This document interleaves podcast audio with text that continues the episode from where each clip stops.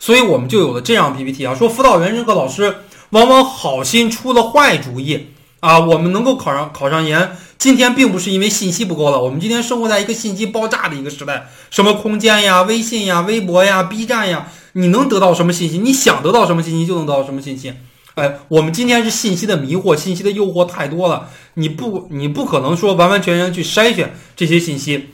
我们的辅导员，我们的授课老师考研基本上都是十年以前了，那个时候连专硕都没有，时代变了，考研变了，一切都变了。所以说他们这些经验呀，根本就不值得去参考的，一定要参考一些考研专业人士的一些说法。比方说，很多辅导员或者说很多老师让你在初试去找导师，说你初试不找导师，你即使考上了也没有人要你，这种说法是完全错误的。我们考教育类的专业，并不是考理工科类的专业，根本就没有必要提前去找老师。